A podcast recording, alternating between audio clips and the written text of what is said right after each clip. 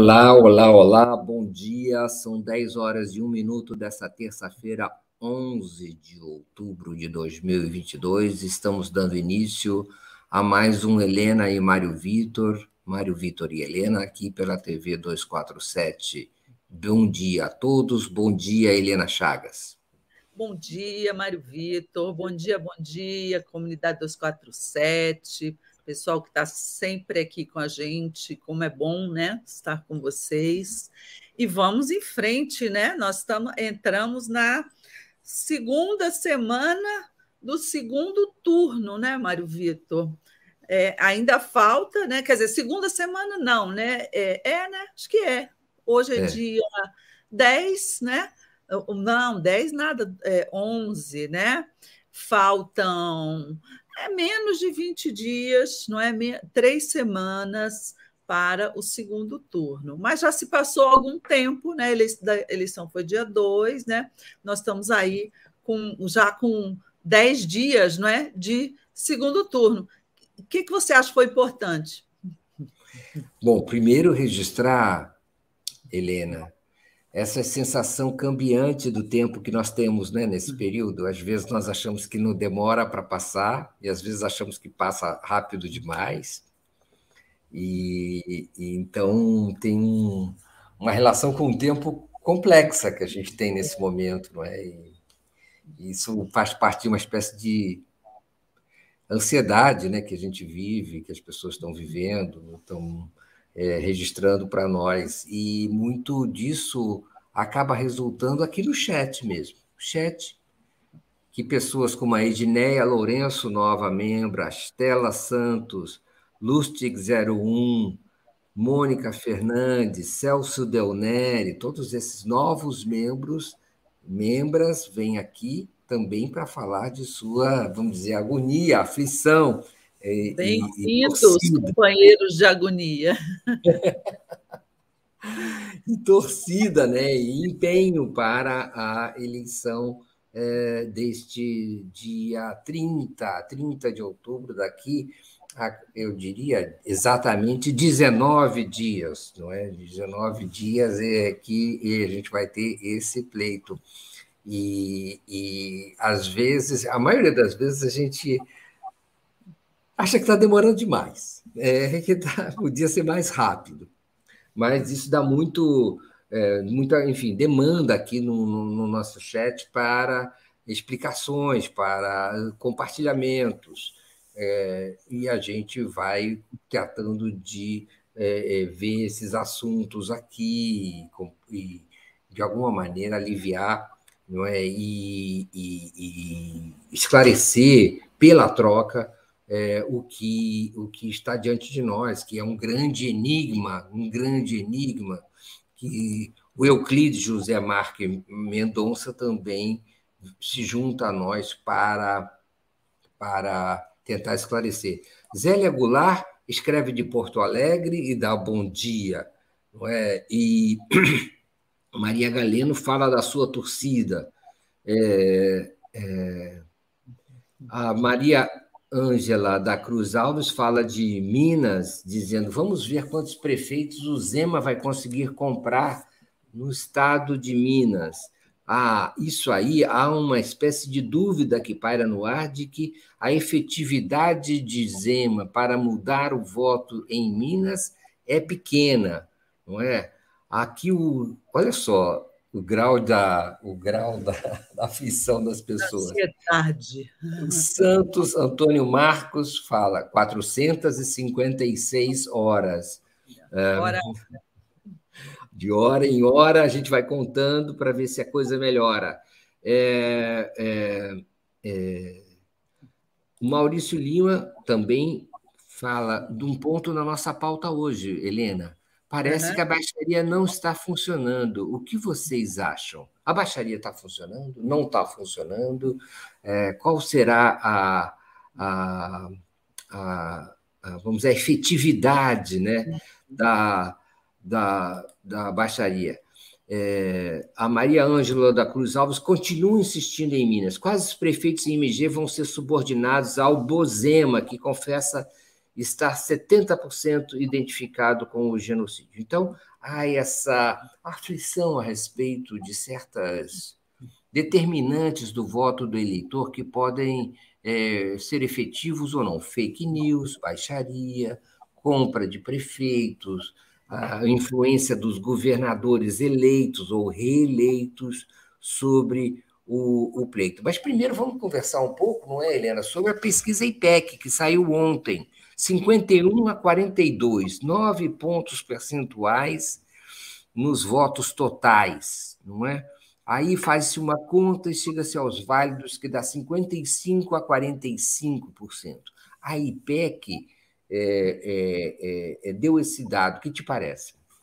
Olha, é, começando aqui pelo começo, nós tivemos uma, uma pesquisa nos votos válidos, não é? Se a gente, cinquenta e cinco a quarenta e cinco, se a gente comparar com o resultado da, do primeiro turno da eleição, que foi em votos válidos, e Lula teve quarenta e oito e alguma coisa por cento, e Bolsonaro quarenta e três e alguma coisa por cento, nós concluímos que Lula cresceu nesses primeiros dias do segundo turno, é óbvio, quarenta e oito para cinquenta e cinco, e que o Bolsonaro ficou ali estagnado, mais ou menos, terá oscilado de quarenta e três e alguma coisa para quarenta e cinco. Agora, alguns especialistas dizem que não dá para comparar é, é, o primeiro turno com o segundo turno. Agora, você vê também nos votos gerais, não é? É que, que são aqueles que não são os válidos, que contam brancos e nulos. Nos gerais, esse I P E C deu que o Lula está com cinquenta e um por cento, o mesmo percentual da semana passada, e o Bolsonaro está com quarenta e dois por cento. Oscilou um para baixo. Então, também nos votos gerais, o Lula já passou, já atravessou o Rubicão da maioria absoluta, já está com cinquenta e um por cento. Então, para mim, esse é o dado principal das pesqu... dessa pesquisa. Agora, eu queria observar que eu, ve... eu, eu fico assistindo muito comentaristas, lendo é, é, é, analistas de, da, da, da mídia, da grande mídia, sobretudo, e eu vi que dessa, nessa pesquisa teve uma quantidade de desses observadores que chamaram atenção para outros aspectos. Por exemplo, para o fato de a aprovação ao governo do Bolsonaro ter subido um pouco, pelo fato de a desaprovação, que era quarenta e sete por cento dia dezenove de setembro, agora ter passado para quarenta e um por cento. Gente, isso é um recorte, os recortes das pesquisas, é, é, enfim, é, é, variam ali, isso, isso, é um, isso é um dado da pesquisa, junto com É, é, a, a desaprovação, a forma que ele governa, de ele governar era sessenta e passou para cinquenta e três, mas ainda é muito alta essa desaprovação do Bolsonaro, não é? Ao, ao governo dele e, sobretudo, a forma dele governar. cinquenta e três por cento das pessoas desaprovam. Então, me parece que há um certo setor aí É, da mídia, não sei se é porque tem fontes bolsonaristas, né? É, é, dá muito destaque a isso, enquanto isso não é tão significativo assim. Por quê? Porque isso é uma adaptação da, é, é, da, da, da, do, do, do eleitor ao resultado do primeiro turno. Se o Bolsonaro teve quarenta e três por cento dos votos no primeiro turno, é normal, não é, que a, a desaprovação dele seja abaixo, é, seja é, é, mais ou menos, a aprovação do governo dele seja mais ou menos parecida. É o que deu o I P E C, não é? Apro, é, é uma aprovação mais ou menos nessa base.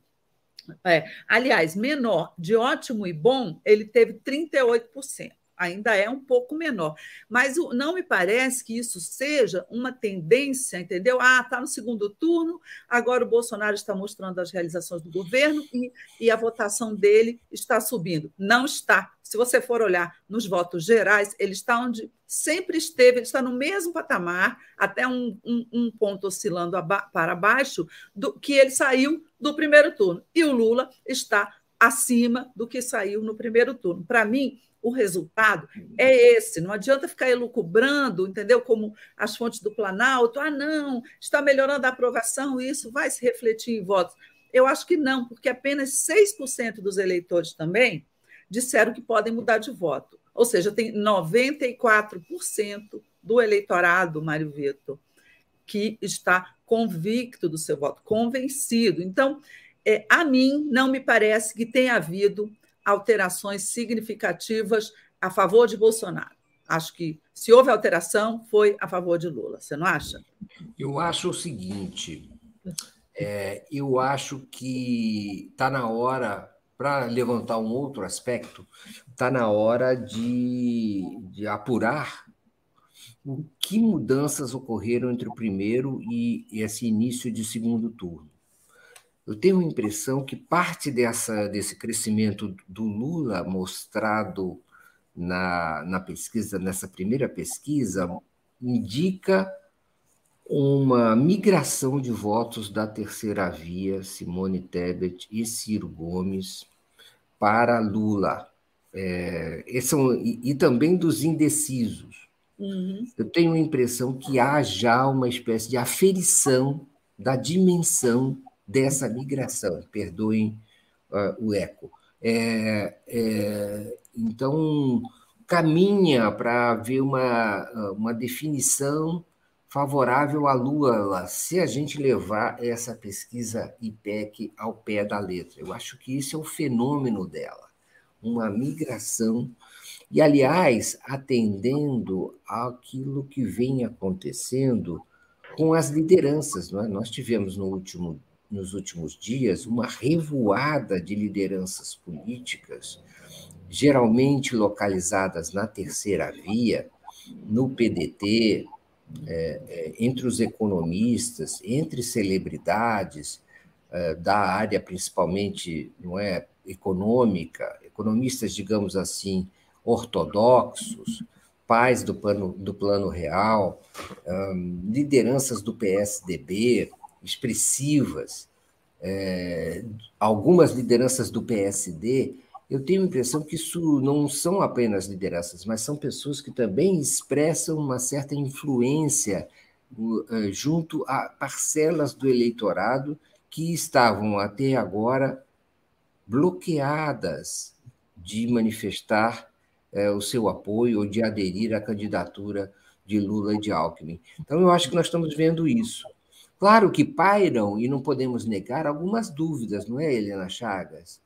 Por exemplo, é, o que vai acontecer, né? Essa é a maior aflição que nós aqui estamos vendo no, no, no nosso chat. O que, que vai acontecer?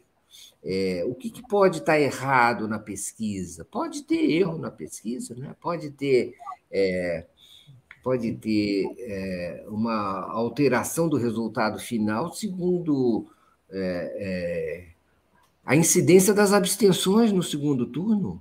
Por exemplo, consta que as abstenções foram subestimadas, a, a, que foi subestimada a influência das abstenções no resultado do primeiro turno. E que essas abstenções se abateram principalmente, não é, Helena, sobre, sobre os eleitores potenciais de Lula, porque seriam abstenções de eleitores de baixa renda.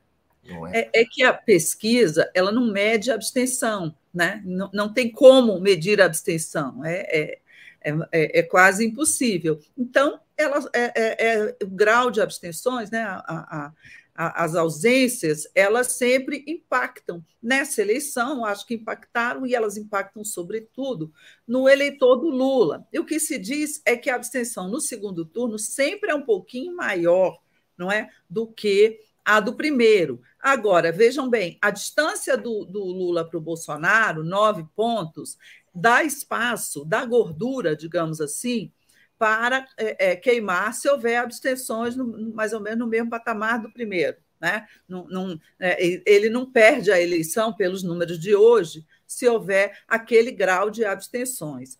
É, ontem eu conversei com a senadora eleita por Pernambuco, É, conversei no, no canal G G N do Luiz Nassif, eu, eu conversei com a senadora Tereza Leitão, e ela me disse exatamente isso, que, olha, n- não tenham dúvida que no segundo turno o Lula vai ter mais voto ainda no Nordeste e em Pernambuco, porque o que, que eles estão trabalhando? Eles estão trabalhando para fazer as pessoas fortemente, para fazer mais pessoas irem votar. Ela diz, olha, o, o, os votos do Lula, eles estiveram é, aquém, por exemplo, em Olinda, que é a cidade dela, estiveram aquém do que é, é, foi o Lula em eleições anteriores e, e mais ou menos empatado com o que foi o Haddad em dois mil e dezoito. Ela disse, olha, é para o Lula ter mais voto ainda em Olinda, é para a gente investir lá e dar uma virada. Então, assim como ela, eu acho que diversas outras lideranças, não só petistas, não é? Mas agora o, a campanha do Lula tem a, a, o apoio de um amplo espectro, né? é, é, de, de, de, de partidos, de lideranças. Eu, me parece que vai haver um esforço muito grande para que essa abstenção seja reduzida, para que todo mundo vá votar, né? E, e, e sobretudo, para que vote, se vote no Lula. Aí, como você falou ali no começo, é, qual é a garantia de efetividade dos apoios, né, que os candidatos estão recebendo? Ninguém tem, né? É, é a pergunta de cem milhões de dólares, mas a, a experiência mostra que quem amplia mais, quem tem mais apoios, conversa melhor com a sociedade, conversa melhor com o eleitor. Eu não sei quantos votos têm os pais do Plano Real. Talvez não tenham muitos pessoalmente, eles são economistas. No entanto, eles dão a uma determinada faixa da, da sociedade conforto para apoiar o Lula e votar no Lula, não é? Porque eles, eles dão aquela pitada de uh, garantia de equilíbrio fiscal. E, e, e você vê que o, o, o Bolsonaro ele tem sido é, majoritário nas faixas que ganham acima de cinco salários mínimos, não é? Nos setores mais ricos da população, e que não são o... antipetistas, não gostam do P T. Mas, nesse caso aí, eu acho que os pais do Real podem trazer também pessoas é, é, dessa faixa. Enfim, cada um faz a sua, né? Seu, o, o, o trabalha no seu campo de atuação. É, é, o, o Adalto Clabundi nos fala da Inglaterra. Estou assistindo da Inglaterra. Bem-vindo. O...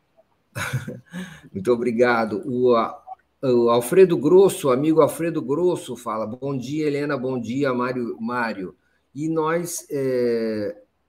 nós vamos falar já já da doida Damares, a depravada do púlpito, é, que nos... nos uh, para a qual nos chama a atenção o Marino Blue.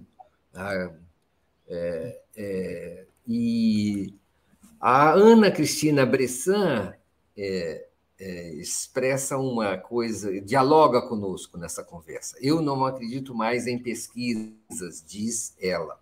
E, e é, a Paula Oliveira, se, eu, se esse bozo ganhar, estamos mais lascados de verde e amarelo. Veja bem a aflição que as coisas assumem. É, é, é, é. O Salo G fala: caldo de galinha e precaução não fazem mal a ninguém. Enfim, esse é o clima que nós estamos vivendo aqui, de uma espécie de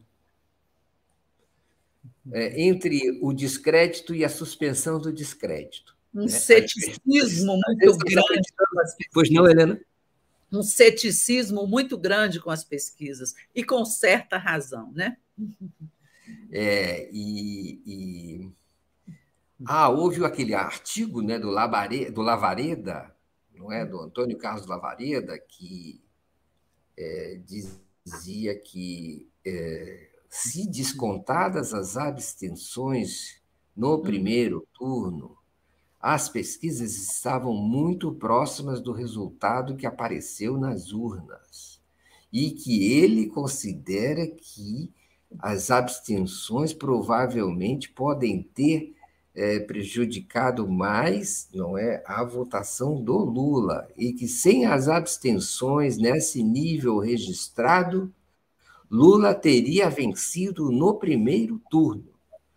E, de fato, ficamos bem próximos dessa vitória, e se considerada, né, Helena, que é difícil que um candidato no segundo turno tenha menos votos daqueles que obteve no primeiro turno. Nós estamos no mesmo ponto que estávamos no fim do primeiro turno, ali na beira da, da vitória. E mais, se considerarmos que uma partição igualitária dos votos é, é, é, a disputar entre Lula e Bolsonaro, Lula está eleito. Então, é, por isso, alguns, alguns estatísticos chegam a considerar que Lula tem setenta e cinco por cento de chances de, de reeleição nesse segundo turno. setenta e cinco por cento é uma grande, é uma grande probabilidade de, de eleição. Não, nada está tá garantido, é, mas não houve episódio é, com esse tipo de vantagem ser revertido, é, e seria histórico, seria inédito. E, e, de qualquer forma, é uma grande, é uma grande vantagem, não é? Às vezes parece, como nós dissemos aqui, não é? É, o tempo passa, não é? E nós queremos que ele passe mais rápido, como nós dissemos no nosso título do Helena e Mário Vitor de hoje. Nós queremos que ele passe mais rápido, não é, Helena? Exatamente. Você falou aí setenta e cinco por cento, eu, eu me lembrei que no fim de semana eu vi um relatório daquela consultoria Eurásia, não é? Que é do mercado, É, e o, eles estavam dando sessenta e cinco por cento de chance do Lula ganhar. Para vir deles, eu achei até um, um, uma, uma estimativa muito favorável a, a, ao Lula. Agora, o que, que se passa nesse momento? Você falou uma coisa certa. É raro um candidato perder votos do primeiro para o segundo turno. O único caso que eu me lembro assim, de eleição presidencial clara foi a eleição de dois mil e seis do Lula contra o Alckmin, que, que, que foi para o segundo turno, meio que inesperadamente, e que do primeiro para o segundo o Alckmin teve menos votos. Foi, foi bastante curioso esse fenômeno, é, é, porque parece que o eleitor ali, ele, ele, ele levou para o segundo turno, porque na véspera fiz, armaram uma, uma operação lá com, contra o P T, O, o povo recuou, mas no segundo turno parece que ganhou confiança e passou do muita gente passou do Geraldo para o Lula. Eu não sei, eu, nesse, né, nessa eleição desse ano, as coisas parecem muito cristalizadas. Quem vota no Bolsonaro, vota no Bolsonaro, e quem vota no Lula, vota no Lula. E a, a, o resultado da pesquisa espontânea mostra isso. Você tem um núcleo ali muito fiel. Mas o que, que o, o, o Bolsonaro está fazendo? Porque é a única chance dele, né? Ele viu que, com os votos que ainda estão à solta aí no mercado, né? Nas lojas de votos para comprar, você, ele não ganha, né? Com esse pessoal que votou na Simone, votou no, no Ciro, com os, os indecisos, os que votaram nulo, branco, ele não consegue arrebanhar o suficiente para ultrapassar o Lula e ganhar. Então, ele está investindo tudo na rejeição do Lula, em ampliar a rejeição do Lula. Como? Com essas campanhas de golpes abaixo da linha da cintura, com fake news, é, é, enfim, com tu, tu, tudo que se pode fazer no sentido de desconstruir o adversário, né? Então, nós estamos vendo uma, uma das eleições, talvez a eleição com maior baixaria que tivemos desde a redemocratização do país. Você não acha isso, Mário Vitor? Olha, é, sim, sim, e, e ao contar pelo que, pelo que apontam os especialistas, Helena, é, é, isso vai piorar, não é?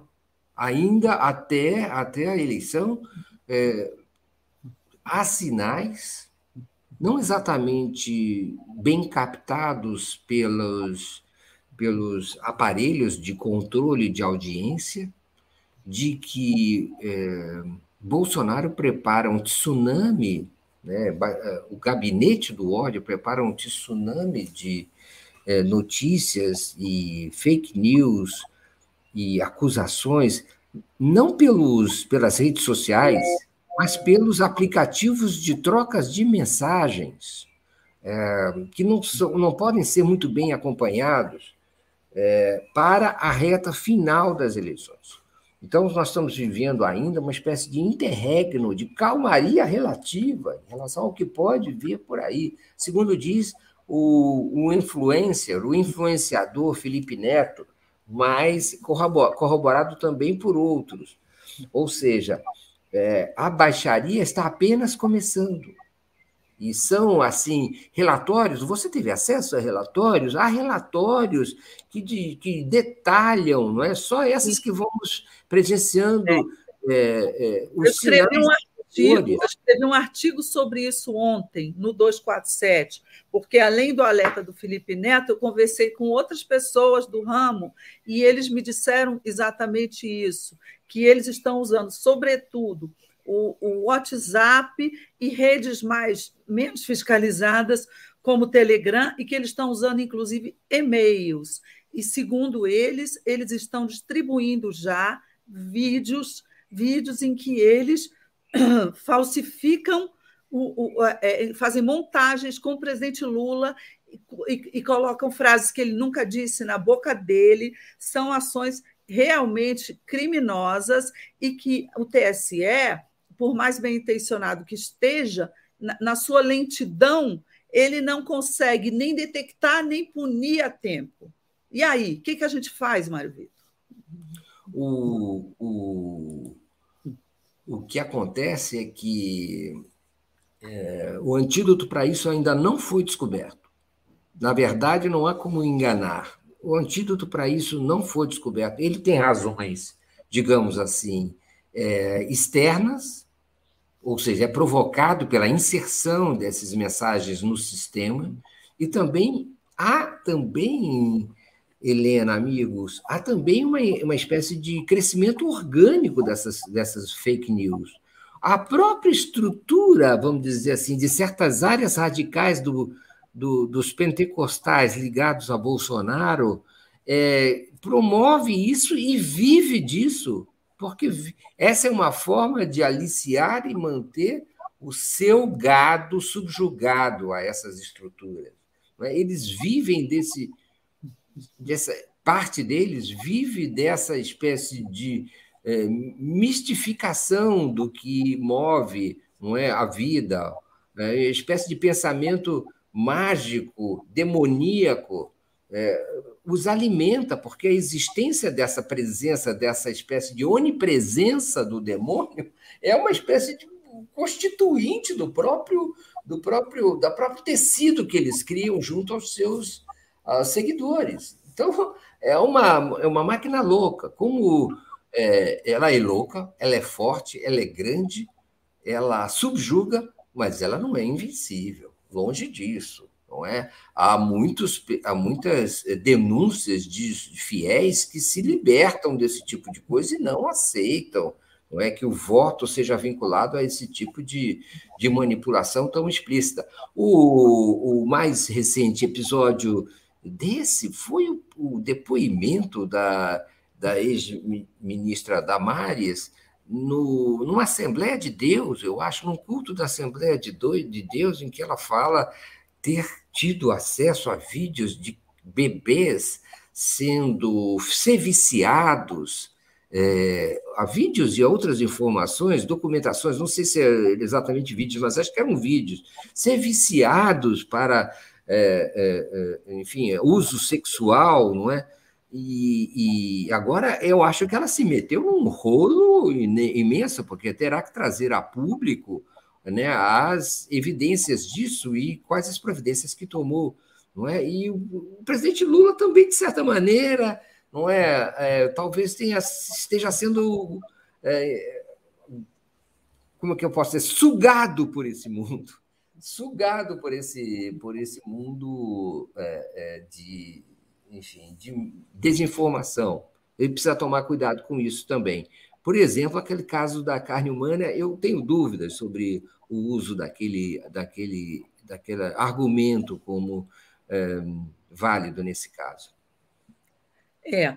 O, o Lula, né, Mário Vitor, gente, ele ficou numa saia justa, não é? Como reagir a essa investida de fake news. Há pouco a gente falava da, da, do tsunami que, ele, que o Bolsonaro está preparando na Deep Web, né? Abaixo, né? Da, da, da, da superfície. Mas a gente olha acima da superfície também, a coisa tomou uma dimensão horrorosa, terrível, e essa, essa coisa da Damares é um exemplo disso, não é? Inclusive, a Damares, vai, o Ministério Público já está interpelando a Damares. Ó, oh, minha senhora, se a senhora soube de tudo isso que estava acontecendo, quando era ministra, não é, com crianças, né, abuso sexual de crianças, por que que a senhora não tomou uma providência, não denunciou, não pediu uma investigação? E agora a Damares vai ter que responder.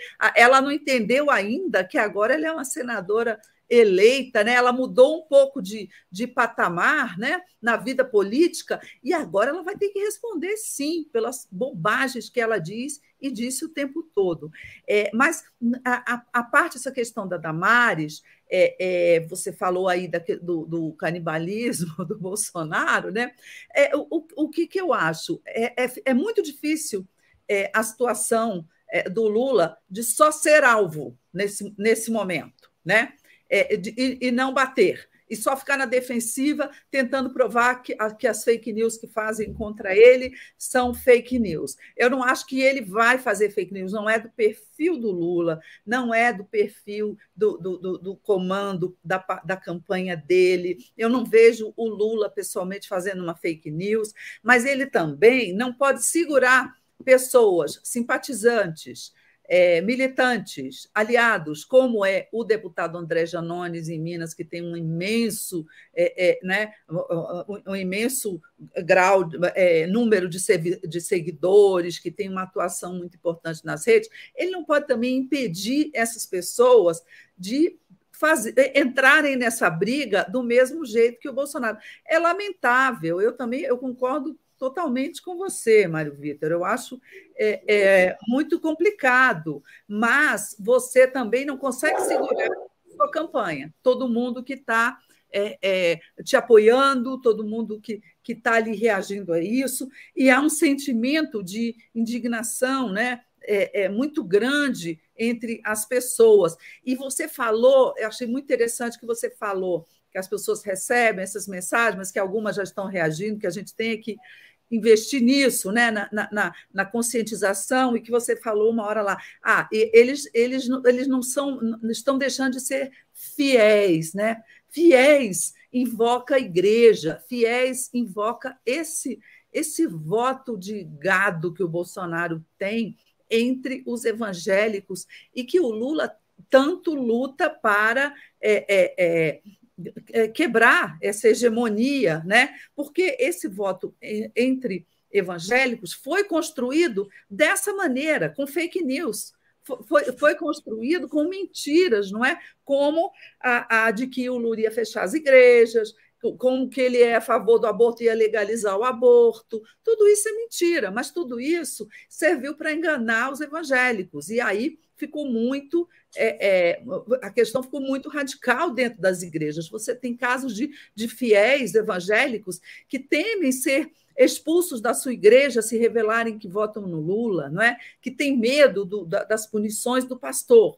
Mas me parece que, nesse segundo turno, o Lula entrou já fazendo um, um trabalho importante. Ele chamou a senadora Eliziane Gama, que é uma pastora evangélica, ela é do Cidadania, salvo engano, acho que ela é de Cidadania, mas ela, ela não era, não é do P T, ela não era uma aliada do Lula de primeira hora, mas agora ela entrou na campanha, e ela que fez aquele documento que está chamando, sendo chamado aí de Carta aos Evangélicos, em que o Lula coloca os pingos nos is, desmente as fake news que, que, que envolvem a sua relação com a igreja evangélica, mostra o seu respeito por todas as igrejas.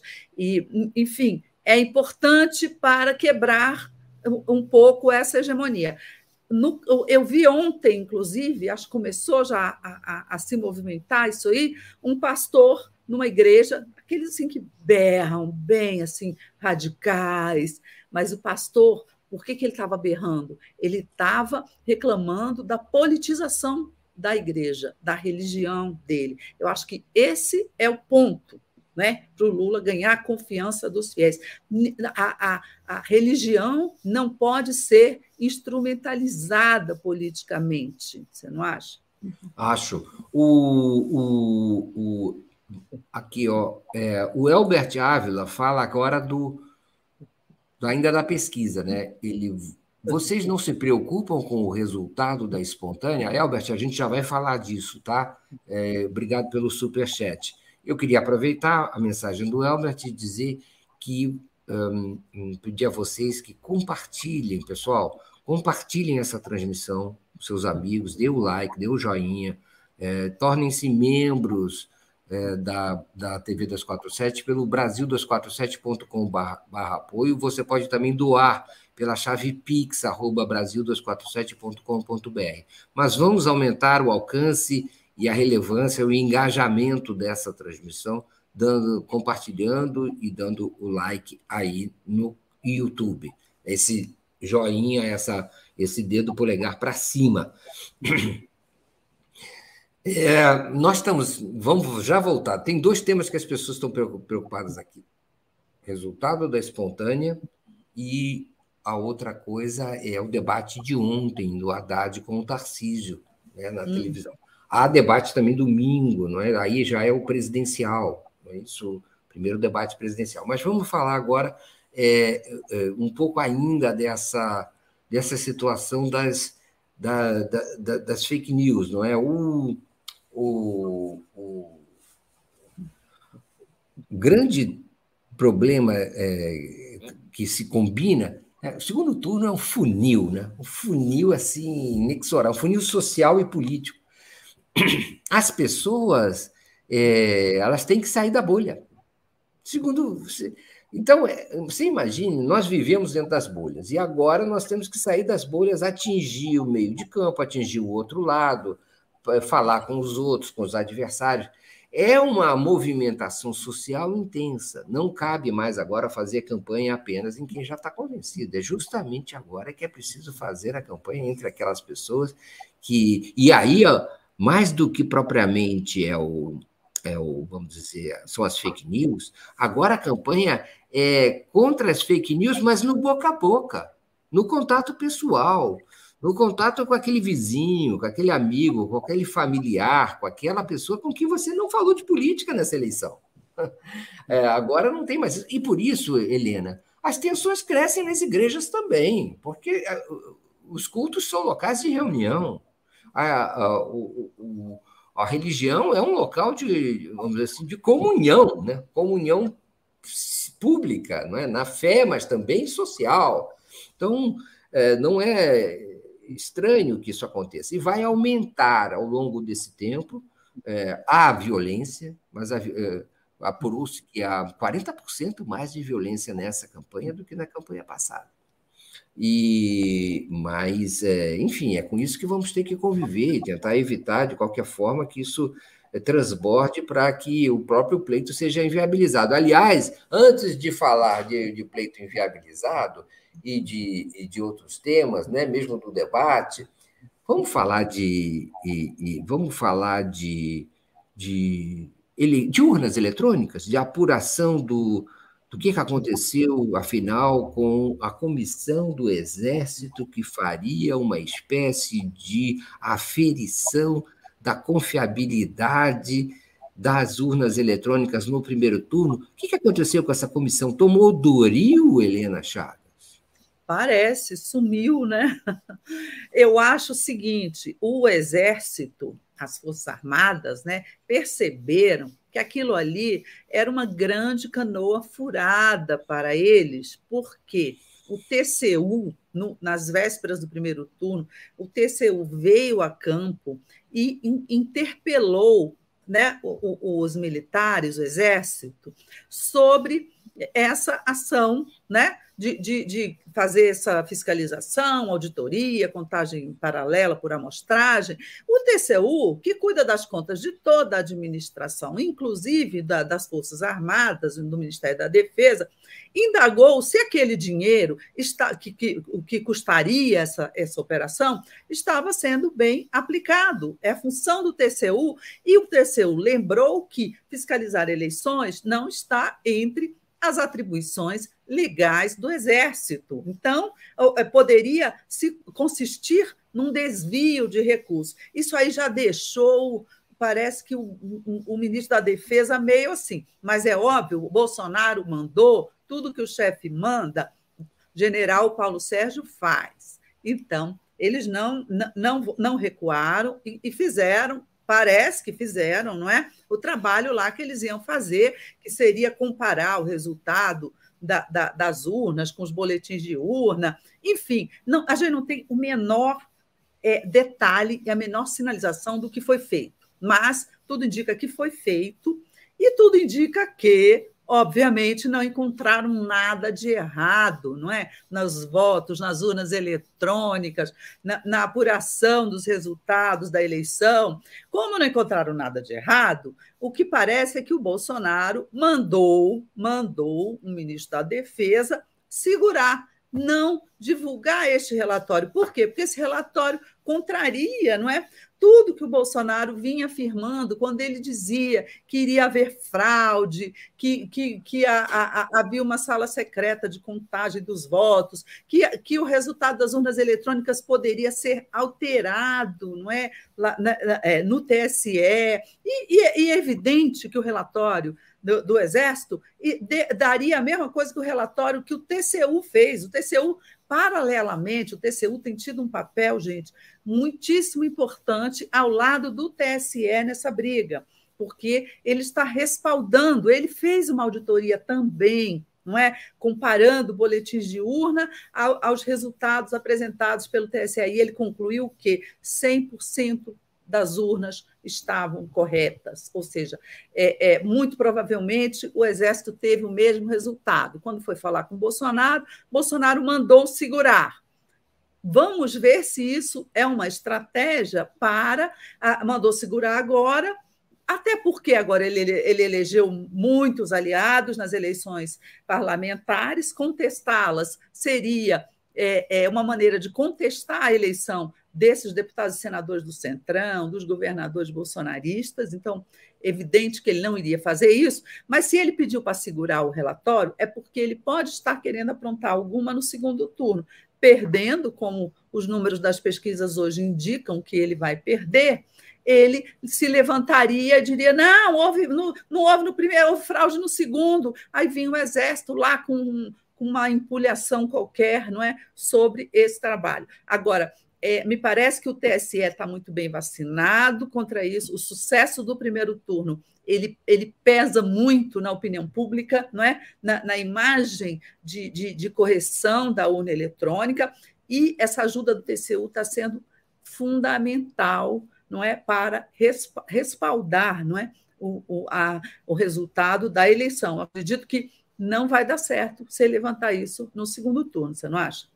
Isso só mostra, Helena, como esse presidente é um vagabundo e um moleque, porque ele ocupou o país o ano inteiro com ameaças de golpe com base em, em urnas eletrônicas fraudadas, sala secreta, e que ia, não ia aceitar, que não ia... E agora, de repente, quando se que, que exigia o Exército, que o Exército é que ia dizer, etcétera. E cadê o Exército? Cadê o Ministério da Defesa? Onde é que está essa tal comissão? Nós somos moleques? Nós somos o quê? A opinião pública brasileira é o quê? O país é o quê? Somos objeto desse tipo de brincadeira rasteira, de, de, desse tipo de vagabundagem mesmo. Ele, ele quer as instituições a serviço dele, não é? Bolsonaro, Bolsonaro é assim, tanto que essa ameaça dele de aumentar o número de ministros do Supremo é uma vergonha, não é? O que, que é isso? É, é antirrepublicanismo, não é? É, é? Ele quer que o Supremo esteja a serviço dele, se ele se reeleger, né? Como isso é muito difícil, não, na, provavelmente não passaremos por isso. Agora, é um crime, é um crime. Sobre, sobre esse assunto, volto rapidamente ao Elbert Ávila e ao seu, ao seu superchat. Você não se preocupa com o resultado da espontânea? Sim, mas ele, ele é, parece muito próximo do resultado da pesquisa estimulada. É, não é que deu cinquenta e um a quarenta e dois. Ele está quarenta e nove a quarenta e dois. Eu acho que ainda está dentro da margem de erro. Claro que pode... Vamos acompanhar passo a passo cada pesquisa, mas, é, é, é, enfim, vamos ver se essa variação é significativa, não dá para dizer apenas com um resultado é, da pesquisa, de uma pesquisa.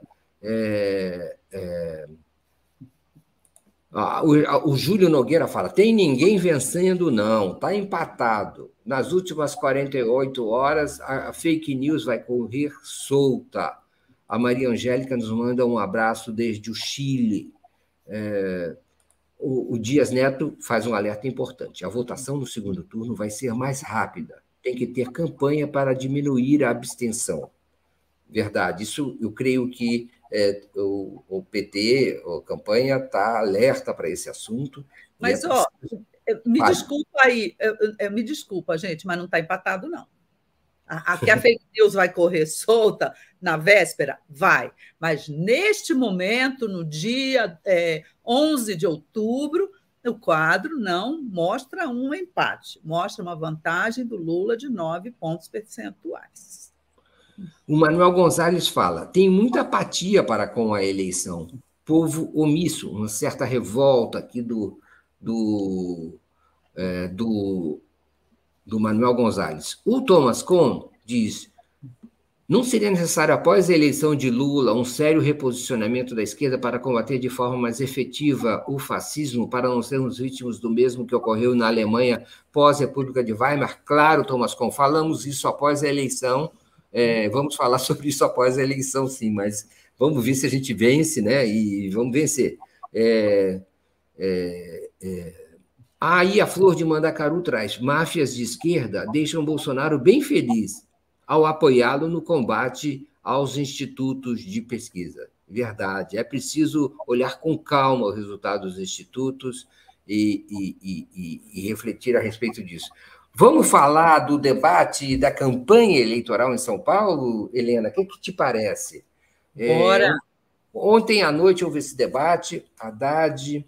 e Tarcísio, primeiro debate cara a cara do segundo turno, um clima, vamos dizer assim, mais é, de é, debate mesmo, é, troca dura de perguntas e respostas, é, uso de informações, e, e, e, e parece, parece que... É, Haddad tem uma possibilidade, não é? Remota, pequena, mas tem uma possibilidade. Aí vamos ver como é que fica o segundo turno é, é, e como é que se pode, vamos dizer, disputar os votos de Rodrigo Garcia nesse segundo turno. A eleição, uma coisa é certa, marca do debate de ontem. Os temas se nacionalizaram, os temas de São Paulo se nacionalizaram e a pesquisa... A, e a campanha eleitoral, tanto de Haddad quanto de Tarcísio, estão muito ligadas às, às, às vicissitudes de Bolsonaro e, e de Lula. É, é, isso é bom para Haddad, te parece, Helena? Olha, eu, eu acho que tem o seu lado é, bom e o seu lado ruim. É, mas é inevitável a nacionalização dessa eleição em São Paulo. O Tarcísio só chegou aonde chegou, ele é um desconhecido, nascido no Rio de Janeiro, ele só chegou onde chegou por causa do Bolsonaro e do bolsonarismo, né? Então, e a campanha dele está sendo feita toda em cima desses dogmas conservadores e, inclusive, é, é, e, e querendo agradar os, aos públicos, né, bolsonaristas, é, essa proposta dele, por exemplo, absurda, de tirar as câmeras, não é, dos uniformes dos policiais, é, é, é tipicamente é um espelho bolsonarista, não é? E o Haddad, evidentemente, é contra. Por quê? Porque as, as estatísticas mais sérias mostram que foi reduzido o número de, de crimes cometidos pela, por policiais. Foi, foi reduzido o número de abusos policiais sobre a população, que a gente está tão cansada de ver, não é? Mas é isso, o, o, o Tarcísio, ele se escora no Bolsonaro e ele também, acho que puxa algum, algum voto para o Bolsonaro em São Paulo.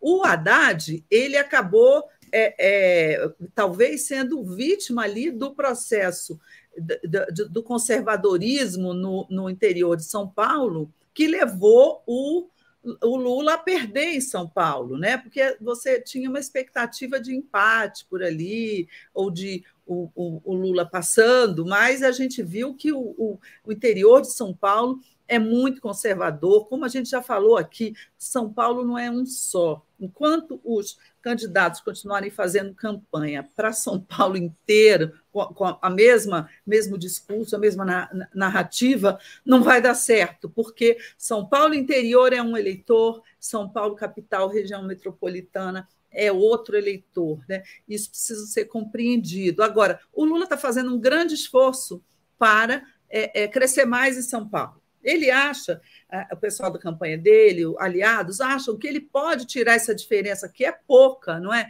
De um milhão e meio de votos, um pouco mais, só no Nordeste, né? Em Pernambuco, Bahia, Ceará, esses todos aí já prometeram para ele que vão dar mais votos. Então, ele pode tirar ali.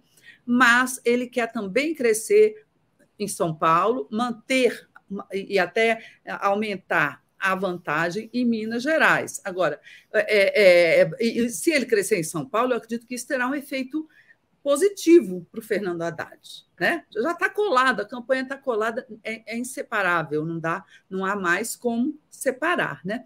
E, e enfim, o, o debate entre o, o Tarcísio e, e o Haddad ontem, por mais é, pesado, forte, eu nem sei se foi pesado, não, parece que foi um pouco assim, né? Foi um debate em cima de propostas e, e tal, por mais pesado tenha sido, vai ser leve diante do que nós vamos assistir no próprio, pro, próximo domingo, que é o debate da Band entre o Lula e o Bolsonaro. Os dois já confirmaram presença, esse é o primeiro debate do segundo turno.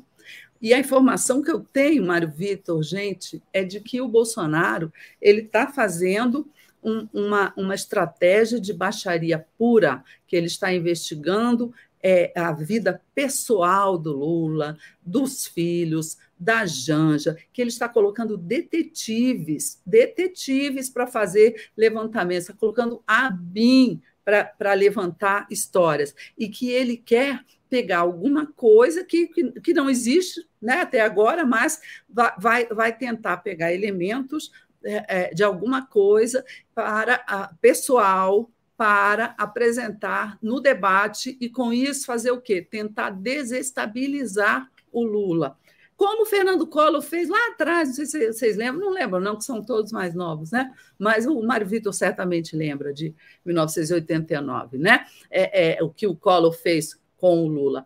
Então, o Bolsonaro está nessa mesma tática, não é à toa que o Collor está apoiando o Bolsonaro, né? É, são muito parecidos, mas é, o, o, o principal é que o Lula já sabe, né? Então, então é, ele está indo também preparado para a guerra. Vamos ver quem será o vencedor, se é que haverá um. Muitas vezes esses debates acabam num, num, num um a um.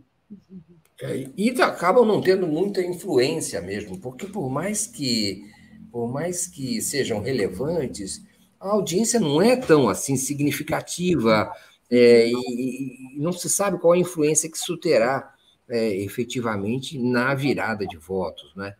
É, o, claro, o fato é que Lula é, terá que revelar uma capacidade de decisão e de uma eficiência de golpes que uh, não é o terreno melhor para ele, não é o terreno que ele gosta mais de trabalhar, ele não gosta de funcionar com ataques pessoais, não é. Ele gosta de fazer críticas políticas, sim.